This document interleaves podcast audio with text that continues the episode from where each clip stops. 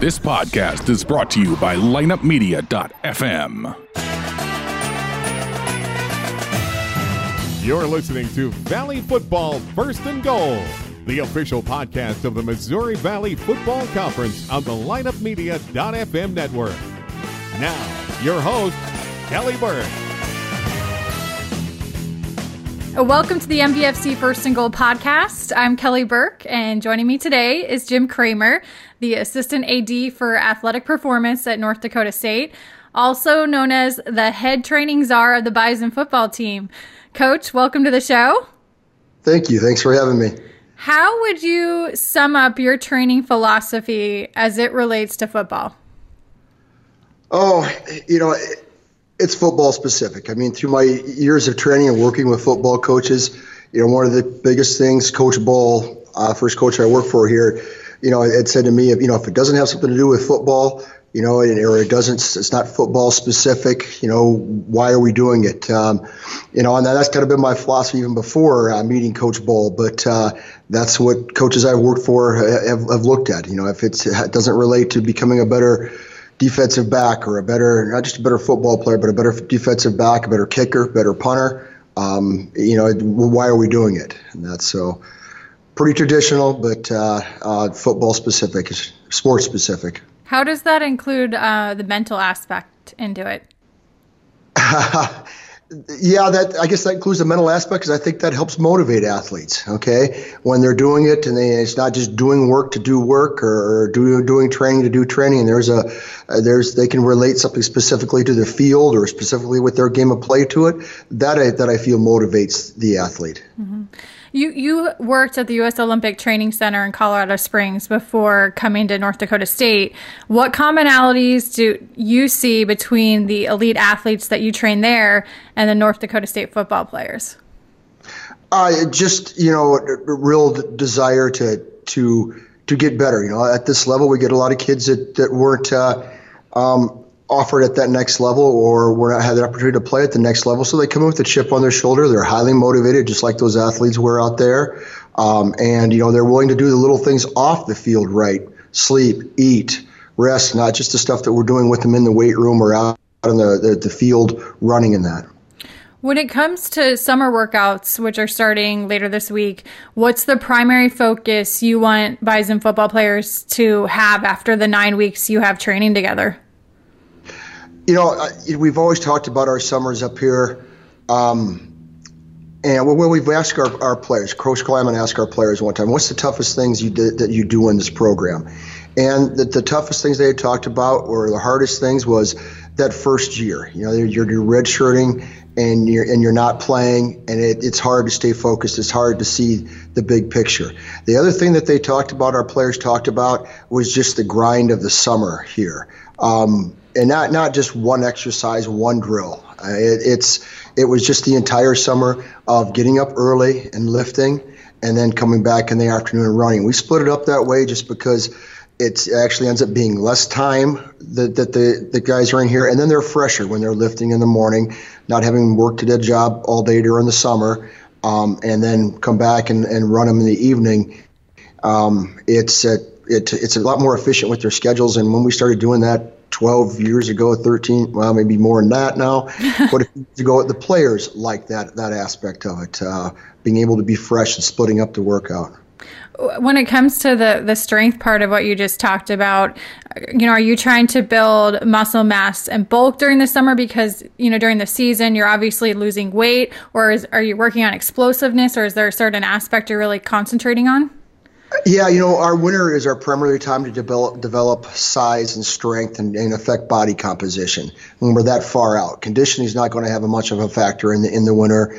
Um, We do, do do enough conditioning to get us ready for spring ball and handle spring ball. But the summer, the emphasis starts to shift. Yeah, the first part of the summer, we're developing strength and and, and body mass and changing those body compositions, hopefully attaining, gaining more lean muscle mass. But then as the summer goes along, the emphasis gets switched to a little bit more on the on the running and the conditioning aspect of it, so that we are ready for fall camp and have the have the body conditioned uh, for pr- practices, not just games, but sometimes it's just the practices of fall camp, t- you know, conditioning the muscles, tendons, ligaments, and joints to what's going to happen out there on the football field. How do you develop toughness? you know, uh, I, I, I, I I hate that mental toughness thing. It's it's I, again, it's it's not about one drill. It's not about one exercise. It's it's I think it's your your program. Um, again, like as like I mentioned, what I want to hope the players get out of our summer is just the work ethic, the grind um, of the summer. It summers aren't easy because you know it's it's easy just going to class and coming and working out. But now when you have to come and work out and then go do a summer job. We don't want them to get real strenuous summer jobs, but something to keep them active, something to keep them engaged. Um, and then to do that, that and to do that week in and week out, our players have told us that's what's the, what develops the mental toughness. It's not necessarily one drill or one exercise or me hollering and screaming at them. It, it's it's it's the, the long term. And that's what, you know, you look, you could compare that to what you're trying to develop for the season, um, especially our long seasons with a football player, that ability to handle that day in and day out, I don't know, pressure and having to work and, and that, that routine and that grind. I, I think that's the best way to develop the mental toughness versus one drill or one exercise. And then also, you know, we tell them, hey, you know, there's no one person who's not mentally tough. It, you're, you're mentally tough together, so rely on each other. You know, freshmen, rely on those upperclassmen in the summer to help you coach you through the summer and get you through that. Freshmen, rely on those upperclassmen during the year uh, to help you, you know, get through that year. And uh, that that's what develops the toughness. How drastically have you had to alter your your training schedule? Say from from the early years you're at North Dakota State to now, just given how much longer the season is, because the, the team is playing for national titles essentially year in, year out, it, it, you're adding on an extra six weeks to the regular season. So how has that been affected training-wise? You know, it, it's actually, I feel like it's benefited us because, you know, there was a strength coach one time that said the best way to, to, to get into sh- condition shape is never to get out of shape. And if you look at that routine, we get back on January in January uh, from that last game, and uh, you know we go back to class right away on Monday. Um, and uh, but we give the guys maybe a week and a half is all we give them off at that point, so we never really get out of sh- condition. Um, you know, I think we've been able to avoid a lot of issues where we maybe had a month or two off. Other schools are dealing with issues of really having to get detraining kids back into training, and you you know some kids over that break will take care of themselves, other kids won't. So then you got that that variation there. Um, so I think it's helped us uh, to stay in shape year round and to stay in condition year round. Um, yes, with all the reps they're taking and the, the and the toll on their body, yeah, we're doing a lot of individualization of workouts. Um, maybe even in January, where after someone's went through, you know, a long season to to regroup and kind of reset their body, or maybe a surgery we're dealing with at that time. Um, you know, it's always, you know, there's the tallies of how many surgeries we're going to have after this season to get, and which every school does, but it seems like we've, we're, our, our surgeries don't have Christmas break to heal over. They got to heal during winter workouts. So they're missing some time there uh, during winter workouts. Um, So and then you know with the with the length of this the season too, you've got to give give uh, players some time off, some recovery time. We're we're pretty good about keeping them tuned to what the schedule is going to be. Here's when your recovery time is going to be. Here's when you can get away and get a mental break, just as well as the physical break with the bodies. When a player comes in as a freshman, what are your highest priorities in developing them in their first season, even if they're redshirting? You know, we're we're wanna we want to work on body composition, development of strength and size, um, and, and that, and, and getting a foundation laid where they're learning the training techniques that we're we're using here in terms of how we teach certain exercises and how we do certain exercises. Um, you know, the other foundation we want to get them into is that team atmosphere of working together as a group. So usually those redshirt players, even with the four redshirt rule now, we've tried to keep that, that group together this past year. And I think that's really helped uh, to get them training together, bonding together. Maybe occasionally there's some upperclassmen that we put into that group too, which, uh, again, that that only using that leadership from above and, and teaching the younger guys how to do things um, during that first year um, is helpful with that. So I try to incorporate some upperclassmen in that group that's redshirting, but maybe it's not as playing as much, or maybe that person's redshirting them, themselves too. Um, so you know, it's that's that first year. That's what we hope to accomplish. And I always tell them, use this time. You know, you may not see, you know, okay, you're a one hundred seventy pound defensive back. Well, by the time you're a senior, you may not be playing at one hundred seventy pounds. You need to be, you, you won't be on the field if you're at one hundred seventy pounds yet. Don't wait for then for that to happen, because the next year there very well could be a surgery you have to have during one of the workouts. You don't hope for that. You don't want that, but that's what could happen. So you gotta, you gotta try to emphasize to those young kids, there's still gotta be a sense of urgency there. You can't wait. And even now with the four redshirt rule, It it should help um, speed that process to maturity. Uh, race to maturity is what we call it with with our players. Um, don't wait. Don't think it's you know it's your junior or senior year before you can contribute. You may have to contribute before then. So it's a race to maturity.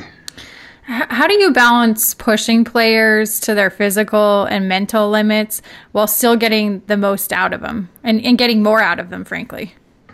Well, you got to know your players too. You got to know medical, everything from medical history just to knowing them as people too, and how, how to push them, when they can be pushed, you know, and and, and if they can be pushed and that.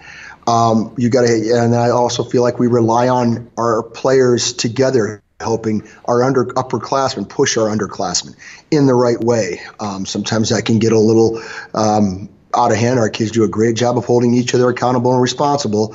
But we always got to tell the upperclassmen, the seniors, you know, okay, remember where you were at now. All right, let's give give them time, be persistent with it, but uh, let's not just crush them the first day as we're trying to coach them and teach them and that. So you rely on that senior leadership, that team leadership, all right, to to, to push players and to also know when when not to push players. How has yoga and flexibility become uh, important to a student athlete's recovery? Um, you know, we got a saying that was coined, coined by one of our players many years ago, Danny Lukey. Um, you know, he, we were talking about, hey, you got to stay flexible during the season, because the first thing I've always noticed is when an athlete gets injured, you know, trainer says, oh, he was really tight in his hamstring, really tight in his hip flexors or something.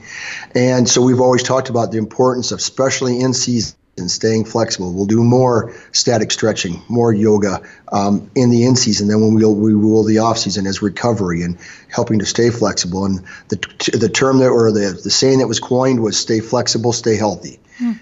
And uh, the players have really bought into that over the years, and it's stuck with us. And and uh, um, it, it does it has played a big role. Now, maybe not yoga always isn't. Um, yoga for a football player probably needs to be different for than yoga for um, the average person like me yeah. or you or Ryan over yeah. here. It needs to be a different type of yoga, whereas a yoga for a football player needs probably, again, sports specific. You know, is there certain muscles, certain movements that they need to stay flexible in and stuff. Have you guys gotten into anything with meditation at all? No, not really. Okay. Uh, um.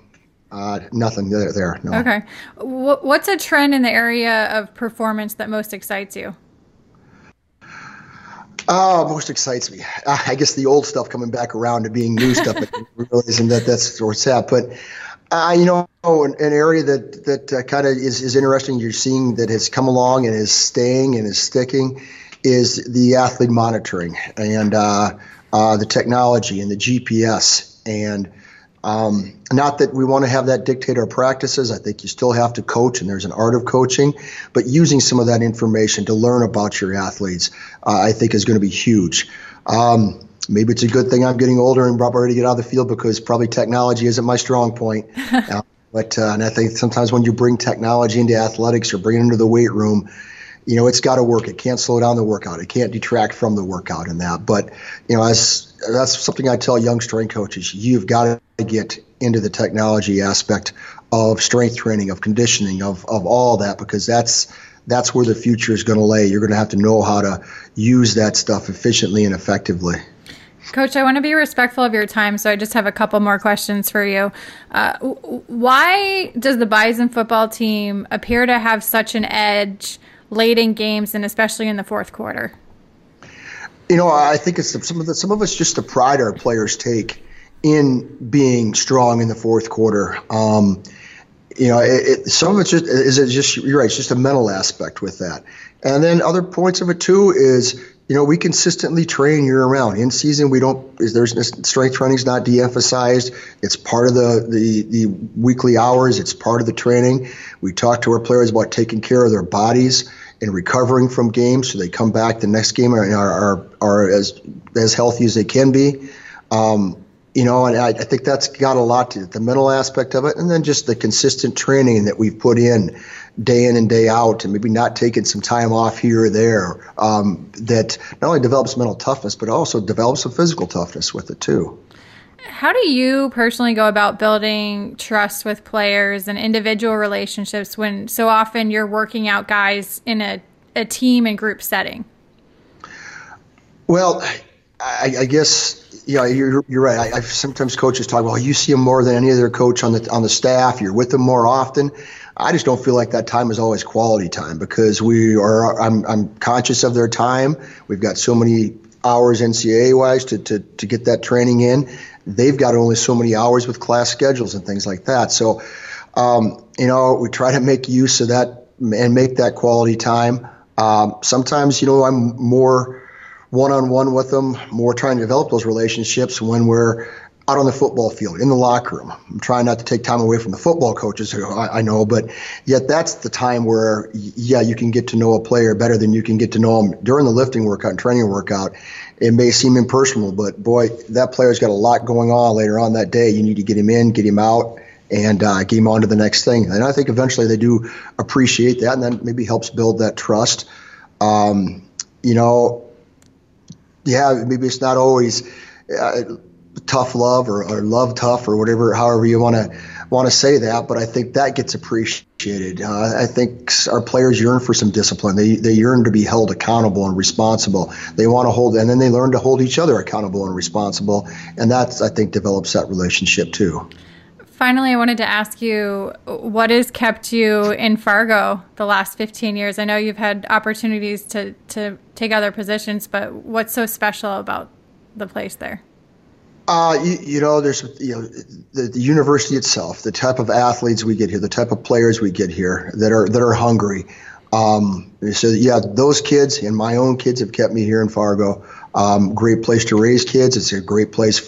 I always tell our, our recruits and parents who recruit, hey, it's a great place for your kids to grow up, you know, in, in their college at, at their, in their college time. It's that type of a town where they can get out, get involved in the community, and the community really respects them, and uh, and that. So, um, but that's that's and it's it's again the type of kids we get here uh, is is pretty special, I think. Well, Coach, this has been very enlightening, and I look forward to connecting in person during the season. Thank you for taking the time with me today. Thank you. If you like what you heard from Jim Kramer on our M V F C First and Goal podcast, take a moment to share, subscribe, and leave a review. lineup media dot f m also is home to many other sports podcasts, shows like Two Birds on a Bat, You're on the Clock, and The Circuit of Success. You can also find us on iTunes and Stitcher.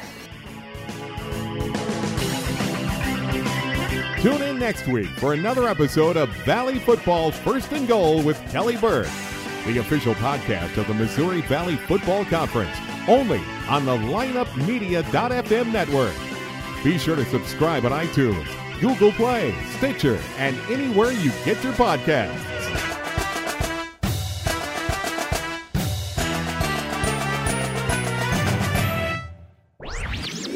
This podcast was a presentation of light up media dot f m.